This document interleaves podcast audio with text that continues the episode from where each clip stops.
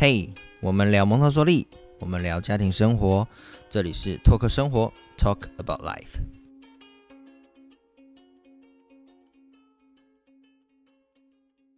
大家好，我是 Michael，我们今天很开心，请到大 V 来到现场，掌声鼓励。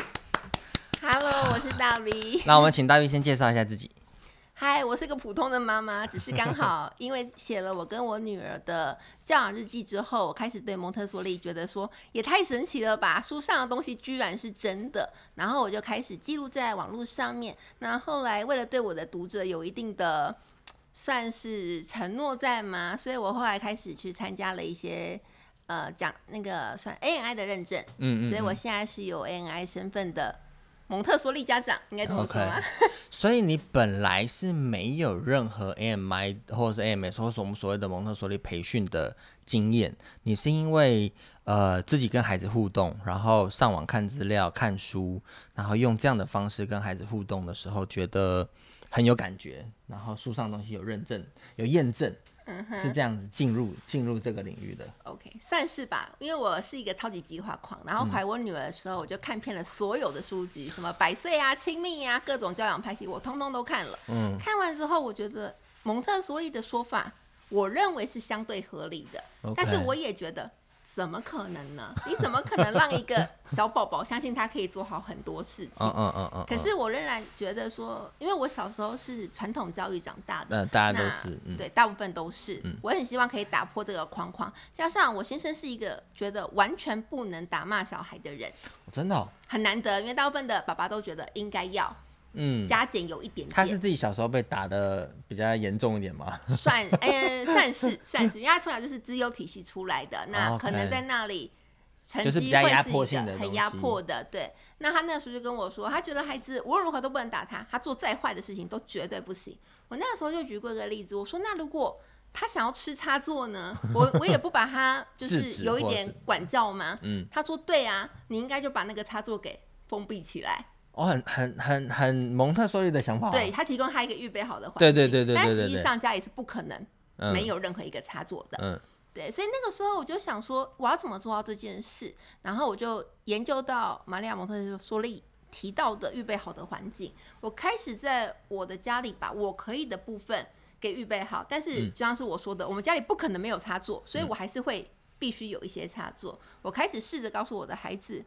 哪些东西是你的，哪些东西是我的，哪些东西你可以碰，哪些东西我不能碰，我替他画下了一个一致性的规矩在。嗯，那我发现非常的神奇，我的宝宝不到一岁，他就完全不会去碰这些东西，他听得进去。对他可以透过一次一次的练习，像我可能不我不能打他，但是他每次靠近那个插座，只要他一动手摸，我就立刻把他抱走。抱走对，那久了他就觉得说，哎呀，如果我不想被抱走，我就不能去嗯，插座那一边。就那个学习是其实回到他很呃内在的身体记忆的概念了。他知道说，诶，到哪边的时候你会有什么相对应的会。相对应的措施好了，去让他知道说这个东西是不可以做的。其实我觉得回应刚刚大 B 一件事情了，居家盟式这件事情很难。有些人会把盟居家盟式的家里布置成教室一样，可是其实我们所谓的居家盟式不是这不是这样子的概念，我们是把很多我们跟在教室里面跟孩子运用的一些方式带进家中，譬如说你会跟他划清界限，你会有所谓我们教室有所谓的 ground rule，你在家里也会有适合家里的 ground rule。那当然你会有一些教材在当中，让他是可以动手做的，不然家中基本上不会有这样的东西。对对，所以会预备部分的环境进去，但是有一个很重要的原则，就是你要先设定好他可以做什么，不可以做什么，然后一些规矩是什么，那孩子才可以因为这样而去依循。好，我们刚刚有聊到居家盟式这件事情，就是其实我们就我理解啦，你其实有带很多很多的教材，你自己本身有在做很多这样的事情，而且你跟孩子也有很多这样的互动嘛。那你对于居家盟式来说，你有什么特别想要跟家长分享的地方吗？呃，我一直在提倡一个论点，叫做生活即是教育。很多人都问我说，你要怎么样教育你的孩子？怎么样让他发展很好的细动作，或者让他的呃整体的行为发展 maybe 超乎他的同龄？但我一直认为，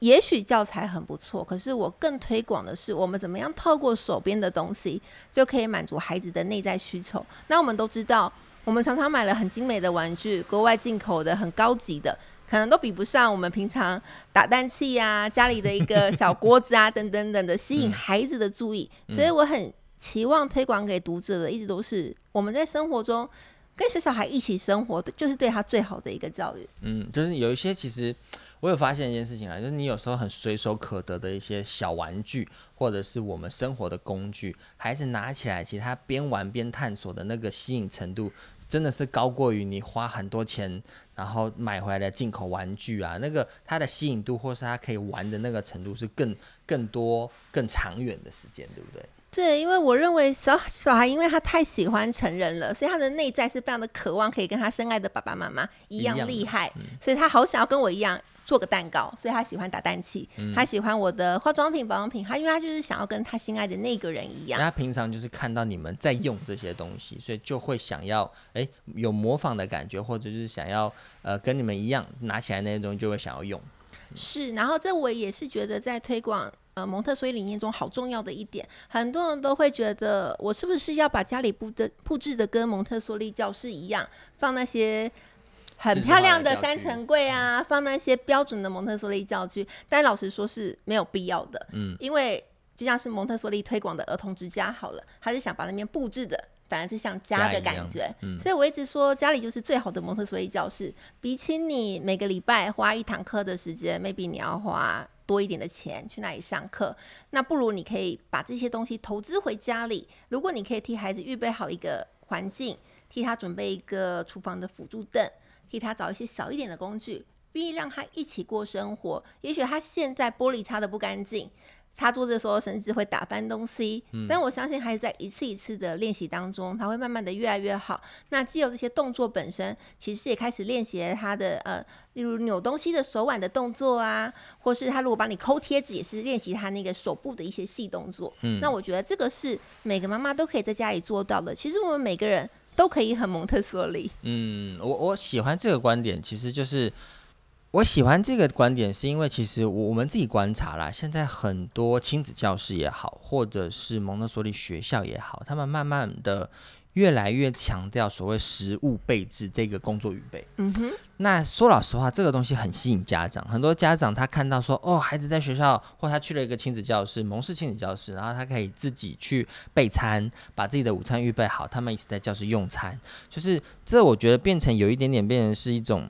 呃，潮流也好，或者是一个趋势，但是回到一件事情，这些东西其实你在家，你就可以跟孩子这样做。就是刚刚大斌你分享的，其实家中它会是一个很好的，呃，你可以去运用的蒙氏环境。但当然你要预备一些东西，可能是适合他的尺寸的桌椅。啊，可能是他可以站上水槽。当然，我觉得家中很难预备一个小孩子高度的水槽了。对对，所以你要有一个可以让他站上去的水槽。那或除非你在装潢的时候，你就把蒙氏的理念融入进去了，然后所以你设计了他的水槽这些东西。那我觉得那很难。所以我会觉得，其实透过日常你在家中跟孩子互动，像刚刚你说的，让孩子去拧抹布、擦玻璃、擦地板。或者是说他开始帮忙洗青菜这些东西，其实我我常常会分享啦，食物备置它其实只是孩子日常工作，他所有的日常工作的最后的一个总和，去达到的一个成果。嗯，对不对？因为你你从全手抓的工作，到三指抓，到手腕，到手臂，然后到自我照顾、衣饰框这些所有东西的工作，其实都在建构孩子日常生活的技能。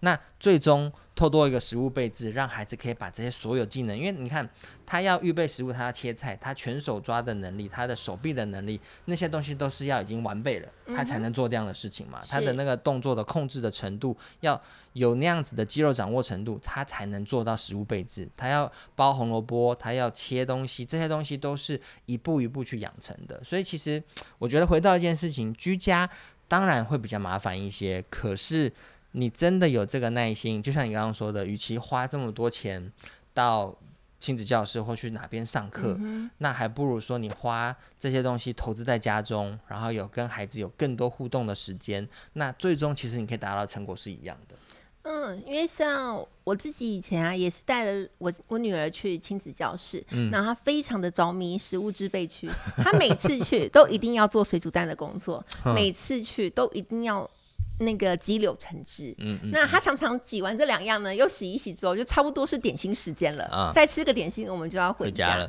然后有时候我现在就跟我说：“哎、这些事情不是我们平常在家就做了吗？为什么要去？”那老实说，通常会居家蒙特梭利的 baby 通常会落在三岁以前嘛，因为三岁后他们就去学校了。三岁以前的孩子，如果你要让他的工作是有渴望的，吃是一个最简单的事。对对对对，对，所以刚好这件事情是满足孩子的内在冲动，他有意识的自己想要做这个东西，因为他想要得到这件事情的好的后果，所以他愿意去做。那蒙特梭利的在家蒙特梭利常遇到的另外一个问题是。妈妈们常常以为，哎、我丢给你一个工作，你就应该做啊，为什么你不做呢？我已经示范了，你还不做，球球要放这里呀、你为什么都丢在别的地方呢？啊，我懂我懂。对，但是本质上，蒙特梭利一个很重要的理念就是，工作是孩子自由选择的，嗯不是我们强加给孩子的。并不是说你现在拿这个东西出来，他就要做这个东西。是，嗯那甚至有可能，maybe 孩子选择了这个工作，但他可能今天只试了一下下，他就不想要。那有些家长会觉得说。哎呀，如果对你一定要做完啊！我已经示范了五分钟，你才玩五秒钟，你就要走，要了怎么可以之类的？嗯嗯嗯，对啊，所以我觉得这家蒙特梭利，比起那些教材或是那些很高级的环境，妈妈们的心态是更重要的事情。OK，我懂。就其实回到一件事情，刚刚你有提到的，我觉得是一个兴趣点啦，就是嗯你怎么引发孩子那个内在冲动、那个兴趣点，想要做这些东西。那当然，在亲子教室有一些好处了，因为它是一个非常完整的环境，所以它会有很多很多的工作可以让孩子去做选择。嗯，那回到家中，你要预备这么多工作，有一点困难。那可是你可以预备个几样，让孩子还是能去选。而且其实，我觉得回到一件事情，身为妈妈或身为家长，你会知道孩子大概喜欢什么东西。是，对，所以有有些孩子可能真的特别喜欢车车，或特别喜欢动物、植物，他有某一个兴趣点。那有的孩子特别喜欢吃，所以你就会用他喜欢的东西去设计工作，然后你就比较不会碰到孩子说哦，他你示范五分钟，他五秒钟就离开这种这种状况。对啊，因为像我说家里是最好的教室的下一句话就是妈妈就是孩子最好的蒙特梭利老师。我们永远都知道我的孩子喜欢什么，不喜欢什么，我们绝对不会勉强一个。讨厌讨厌青菜的孩子要做一个切青菜的工作，因为他就是不想就不吃它，想吃他当然不会想要炒青菜，他会害怕切了之后，他等一下就要他就要吃这个东西。可是如果你问他要不要切苹果，要不要挤柳橙汁，大部分孩子都很喜欢做这件事。嗯，就算是很小的孩子，还做不好这个工作的孩子，他都很可能切到一半的时候就决定把它拿起来直接吃掉。嗯，那就算是这样，我觉得也是一个很好的机会，因为他认识了这个苹果的原型长怎样。嗯嗯，他可以认识苹果的外皮，咬了一口之后，它会慢慢的氧化。那什么是氧化？或者苹果里面可能有什么？它的果核长怎么样子，都是我们可以带给孩子就是可以的以更多。对对对更多对延伸。其实我们今天请大一来，我们想请你跟我们分享一下，就是关于你在你在家中，我们刚刚有讲到居家模式嘛，嗯所以在家中其实我们会陪着孩子做很多呃，不管是煮饭也好，或者是说我们平常跟孩子互动，我们可能带孩子去户外跟孩子去玩这些东西的生活经验当中，有没有你可以分享的一些小故事？OK，就是我觉得啊，这是一个很重要的事情。我跟大家分享关于我跟我孩子小时候的一段故事好了。小时候呢，我女儿非常的喜欢玩水，所以我常常给她一个洗高丽菜的工作，因为女儿非常的。不吃绿色蔬菜，但她可以吃高丽菜，所以她就很喜欢剥那个高丽菜。她一层一层的剥，然后有一次呢，她剥开的时候吓了一大跳，原来有一只蝴蝶飞了出来，然后她就问我说：“这是什么？”我说：“这是蝴蝶啊。”他说：“不是啦，它不是蝴蝶，蝴蝶的翅膀是很大的，有颜色的那种。跟他的它不是跟他的它很小经验不一样。他说不一样，他说妈妈，你画画的时候蝴蝶是长这样的呀，嗯然后会画漂亮的颜色。他说那个蝴蝶我跟你说不是，它很小，它是灰色的。然后我说这样子啊，他说它的名字是什么呢？我说我就说妈妈不太确定哎，可是妈妈等一下可以跟你一起上网查一查。嗯嗯嗯嗯结果它的名字可能是什么斑白蝶之类的，就是小小的他有专专门的学对，名，还有一个专属的学名。但是我那个时候就发现说，哎呀，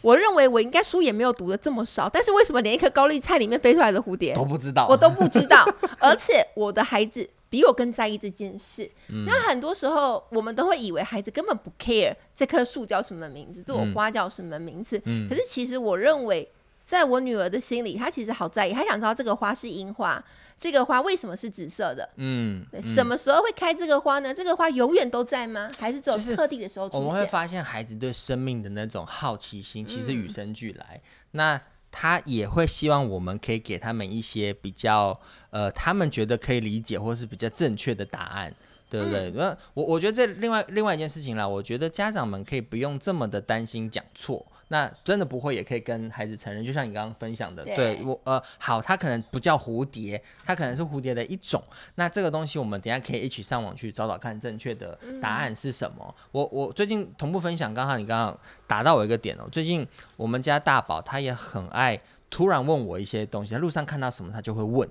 然后因为呃你也知道爸爸我比较喜欢瞎掰答案，OK，然后瞎掰到最后呢，他有时候就会转头问说：“妈妈，那那个东西是什么？”他就会再重新问一次。嗯然后讲到最后，有时候其实我是认真在回答他，然后可是他也会，懂了，对，他也觉得我可能在，你知道，在耍就是爸爸的幽默的这种概念。对对对。那我觉得回到刚刚刚回到一件事情，我觉得是其实我们要了解孩子他的那种好奇心或是求知欲是与生俱来的，所以我们当然不可能随时预备好，可是你要认真去面对孩子的问题，然后让他知道说，哎，你可以陪着他一起去找答案这种概念。嗯，我觉得适当的告诉孩子，妈妈也有不能的事情是蛮重要的，因为嗯孩子很多时候会对自己做不好这件事情感到受挫，因为大人通常会对于孩子做得好的时候过多的称赞，嗯，所以某一程度呢，会让孩子觉得，哎，我好像应该要做的这么好都，要很好。对我都要很好，我好像不能不会。嗯所以当我会适时的跟我孩子说我不会的时候，我觉得，哎，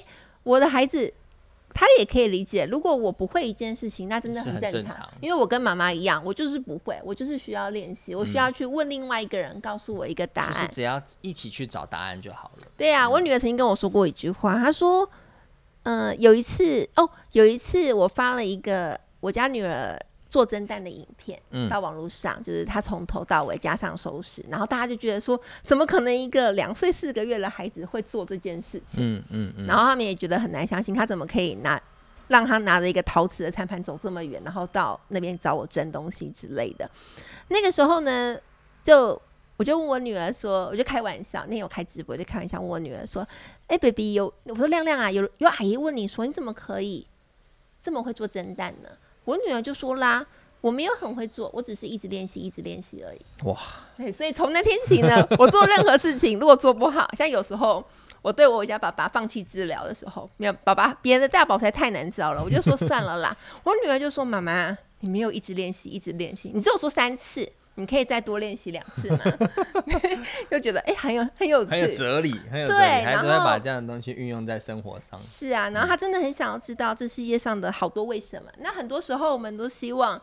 孩子在小时候不要问这么多为什么，哪有那么多为什么好问？可是，在长大的时候，却希望他对很多事情可以更好奇一点。嗯所以这件事情，我觉得也有点吊诡吧。嗯嗯嗯，我我们上次其实有聊到了，就是我们希望保持孩子对于很多事情的好奇心，就像大斌你刚刚说的，就是我们又又觉得有时候会有点烦，因为你你不会什么东西都知道答案。是，那可是你又会希望我们我们强调了嘛，你要去找到你自己的兴趣，长大了以后你要找到你你热情所在，你要做什么事情，那那个东西其实就是需要好奇心。是啊，对，所以我会觉得有一点矛盾，但是我们当然会希望孩子从小就可以养成这样子的一种态度好了，就是他对东西他是可以不会的，只要他去找到做的方式，然后他保持那样的好奇心跟求知欲，那相信他很多事情就比较不会呃。比较不会歪掉好了，或者说比较会知道自己要做什么事 对，情。我觉得知道自己想要做什么是很重要的一件事。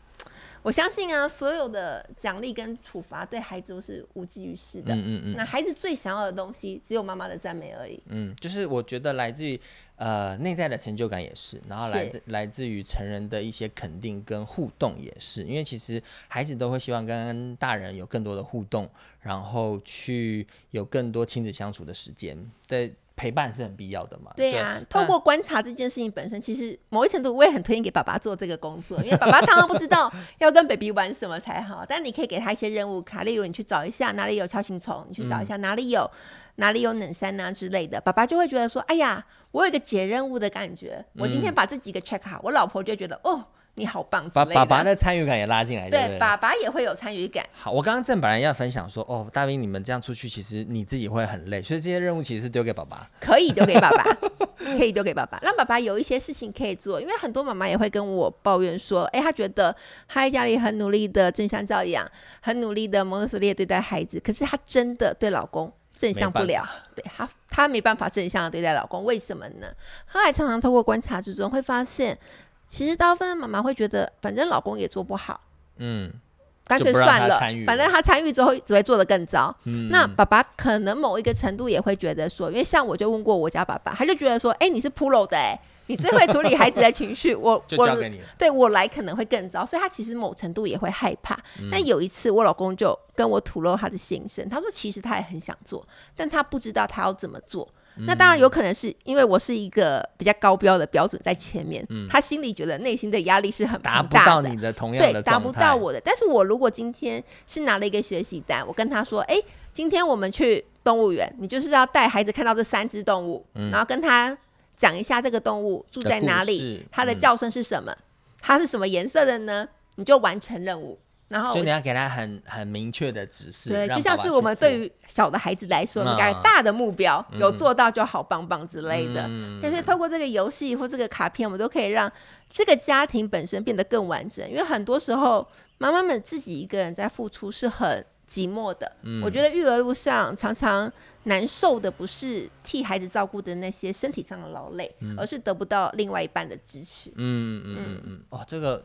我觉得是一个很深远的议题。其实就像 就像我们，其实我们在做培训啦，我们每一次的学员基本上不会有男生。都是 OK 女生这是我们观察到的。每一次只要一个班级出现一个男生，哦，那绝对是班上的宝。就是，啊，我们碰过很特别的，就是是爸爸拉着妈妈来上课。OK，对，但我们这扯的比较远，但是我觉得这是同步可以分享给大家的，就是我们会希望的是，我们的初衷是希望分享蒙特梭利教育，那我们也会希望除了妈妈的投入之外，其实爸爸的角色非常非常重要，你要能支持呃你的另外一半在对孩子做的事情，然后你也要能支持这样的理念，最好当然是你也比较理解，然后可以参与。但我觉得像刚刚大 B 说的那个方法很不错，就是妈妈们其实可以试着对爸爸放心一些些，交代一些任务，然后让爸爸可以参与。那我觉得在这样子的媒媒介帮帮助之下，其实爸爸就会有更具体的方式跟孩子去做互动。对，嗯那就比较不会这么难开始的感觉。是啊，因为像我如果跟爸爸说你去共读一本书，他就觉得 哎呀，我就是把第一个字念到最后一个字啊，哦，就算是共读完了吧，中途如果孩子跑掉，我也没办法喽。没有不好玩，我也没办法。对，对他就是不喜欢，他就是不想要听我念故事。可是我们更明确的说，OK，你在每一页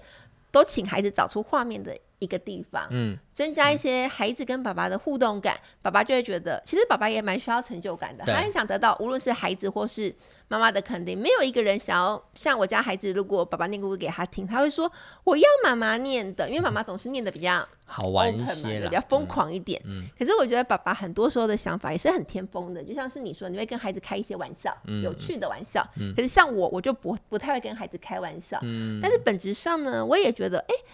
孩子子需要像我这么震惊吗？还是有些时候有一些幽默感也也需要在里面。对，所以我觉得像爸爸也容易玩一些比较刺激的活动。嗯，那也是妈妈觉得哎，心脏负荷不了的。对，最好就是我们可以在一些事情上找到彼此的平衡点，然后一起带给孩子不一样的体验。嗯哎、再回到产品本身呢，再回到产品本身，因为实在是聊太多了。好好聊我觉聊开了。得这个产品很适合学龄前的幼童，嗯那因为它提供了一些不错的选择，像是第一个，它有大地板的拼图，所以让孩子在初步的时候，我想六片拼图嘛，对，六片拼图，大家可以支援三岁以前的孩子，没有问题吧？就是孩子一开始拿到就可以直接玩的东西。对，他一嗯开始就可以直接玩大拼的拼图，那上面有一些做的呃，可以让他站起来，是厚纸板材质的，所以嗯也不会让孩子吃掉，应该是嗯不至于被吃掉的。不会不会。不会不会，嗯，那加上它有一些木头做的物件，可以让孩子一开始第一步就是以物，然后放到这个对应的物品上，训练他的观察力。那后来如果再进阶一点，我们可以带到一些字卡的部分，那还有一些背后的剪影，然后前面有它的拟真的拟真的画画风的东西画风它虽然是 Q 版的，但是不要小看它，因为它有做出细节。我觉得这件事情是做的很好的部分。那当然，我个人是希望 它可以有真实图片会更好。对，这个东西，我们可以后续再讨论了。因为其实我们在设计这些拟真东西的时候，当初有一些想象了，就是我们会希望这样的东西会更吸引孩子。是那我们也知道家长有一些需求，或者是说，就你对蒙氏有一些基本了解的家长，会觉得说很多东西是要给孩子叫做真实的经验。对，那我们的我们的想法是，真实经验其实你随时带孩子就可以去体验了。是，但这样拟真的东西，我觉得是孩子在认识物种的第一步的时候，会是吸引孩子的，因为跟他。的一些可能大家都会看 YouTube，会看卡通，跟那些东西是比较相近的，会更吸引孩子想要去接触这样子的，对他来说比较陌生的东西。理解，就是我觉得大家可以用生活经验来带一些眼神，像这个台湾黑熊，我们就可以带着他去动物园去找找看，台湾黑熊住在哪里呢？嗯嗯。那回来之后，我们可以去想一想，哎，为什么台湾黑熊会住在这样子的地方？嗯，背后一定是有原因的。但是什么原因，我就不能告诉你，要等你回去跟孩子一起找答案。好，我我觉得刚刚我们从你跟孩子的居，我们从居家模式开始聊，然后聊到你跟孩子互动当中，他对很多事情会有一些好奇心。那其实我们这套产品有一个初衷啦，我们是希望带家长带着孩子一起去重新认识生命这件事情。生命教育我们希望从小开始，可是你怎么让孩子去认识动物、认识植物、认识生命、尊重生命这些东西？其实我觉得不要说离孩子很远，其实我觉得离家长都很远。对啊，有很多东西我们都不认识。对，它就是一个很远的东西，比较不会出现在生活当中的。你带孩子去大自然，可是你就是大家陪他去玩，可是你真的会去介绍什么东西的学名吗？不会有这样子的更深一层次的理解，除非你本身是这相关的一些专业。对，那我们这套产品的初衷，我们就是希望给大家一些很正确的学名。那这些只是一个孩子认识生命、认识这个他所在的台湾的栖地环境的一个起点。我们希望在这样的一个起点、立基点之下，你陪着孩子先接触，然后再到，譬如说刚刚我们说的去动物园，或者说我们去很多公园里面去，真的去找大自然的一些特色，它会是孩子的一个兴趣点。回到我们刚刚说的，我们希望引发孩子的好奇心。那探索生命这件事情，或者是对生活周遭的环境有兴趣，也是我们希望培养孩子的。好，那我们今天谢谢大 V，呃，可以了，对不对？好，